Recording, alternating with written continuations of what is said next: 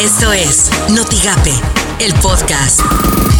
La mañanera. Vamos a presentar un programa de Microsoft que esta empresa va a invertir más, porque ya lo está haciendo, en eh, desarrollo de tecnología, todo esto en beneficio del desarrollo de México.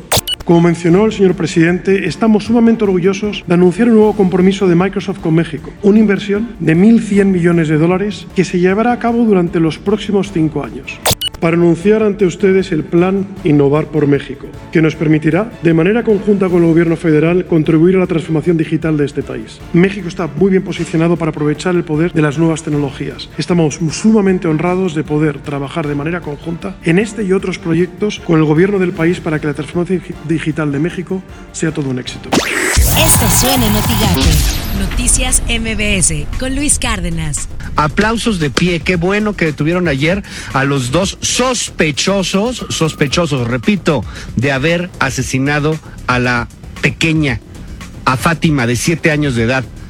Una niña que dejaron en Tláhuac en bolsas de plástico. Hay algunos discursos más que patéticos, patrioteros, brutalmente groseros, que están en Twitter, que están en Facebook, que están en casi todas las redes, y que están comparando tragedias con otras, sexenios con otros en tragedias. Cuando quiere hacer bien un gobierno algo, sea del color que sea, lo hace. Ahí está la prueba. Por las mañanas, con Ciro Gómez Leiva. Una alta fuente del gobierno, un alto funcionario del gobierno, dijo que en México se investiga Enrique Peña Nieto.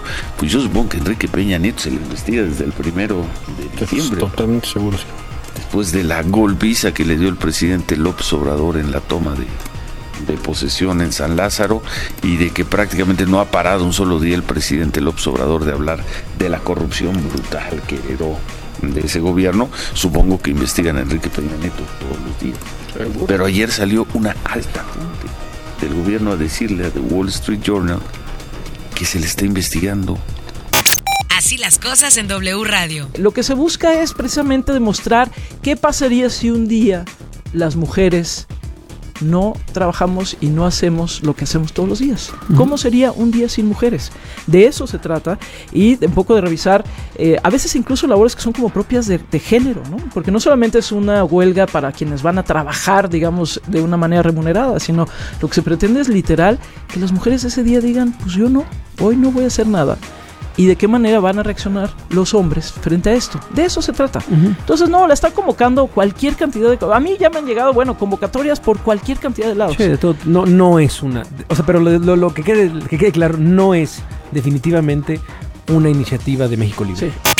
Editorial Notigape con Martín Cifuentes. La población migrante se ha incrementado enormemente en la zona fronteriza y esto ha hecho que se convierta en un foco de atención, sobre todo la población infantil que está en una condición social bastante complicada. Para darnos una idea, el dato es que tan solo en Matamoros hay una población aproximadamente de 700 niños, niñas y adolescentes entre 0 y 17 años que son migrantes y que no reciben hoy en día alguna educación, alguna instrucción, es decir, no van a la escuela. Y la UNICEF lo dice claramente, se deben buscar acciones para los niños migrantes para darles un lugar, para que tengan y gocen de una equidad educativa.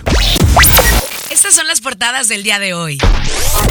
La prensa crece la generación de empleo en Tamaulipas durante el mes de enero. La razón de Tampico cuida a estado huérfanos de feminicidios. Milenio Tamaulipas dejan a niños volver solos de escuelas, desconoce la SED cifra en el estado. Reforma caen feminicidas, indagan venganza. El Universal Gordillo gana al SAT y no pagará 19 millones. La jornada cae en 3.8% las acciones de Walmart por el adeudo fiscal.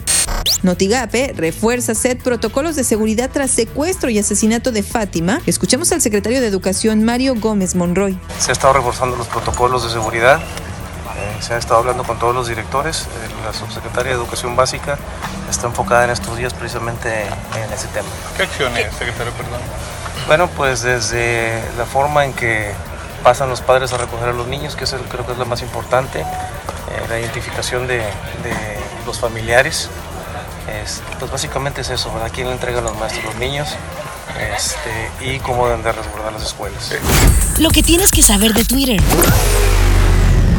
Arroba Claudia Shane informó que los presuntos responsables del feminicidio de la menor Fátima Cecilia fueron detenidos en un poblado del Estado de México con el apoyo de la Guardia Nacional y de las autoridades del arroba Edomex, quienes colaboraron con la Secretaría de Seguridad Pública de la Ciudad de México y la Fiscalía de la Ciudad de México desde la mañana.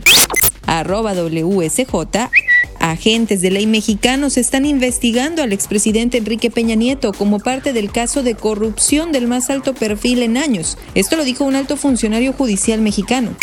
Arroba FIFA WWC Felicidades arroba Kenty Robles, la defensa de arroba mi selección MX y arroba atleti, femenino ha ganado el primer trofeo F a la mejor futbolista iberoamericana. Este logro es un homenaje a su fantástica carrera. Arroba Spotify México. Ustedes escuchan y nosotros lo celebramos. Conoce a los finalistas de los hashtag Spotify Awards. Arroba Univision. Lo mejor de la música latina llega esta noche a hashtag Premio Lo Nuestro. La cita es a las 7.6 centro. Te esperamos. Arroba Tangible. México es uno de los territorios en los cuales se ha registrado un alto número de meteoritos, con más de 90 casos documentados a lo largo de la historia. Esto fue Notigape, el podcast.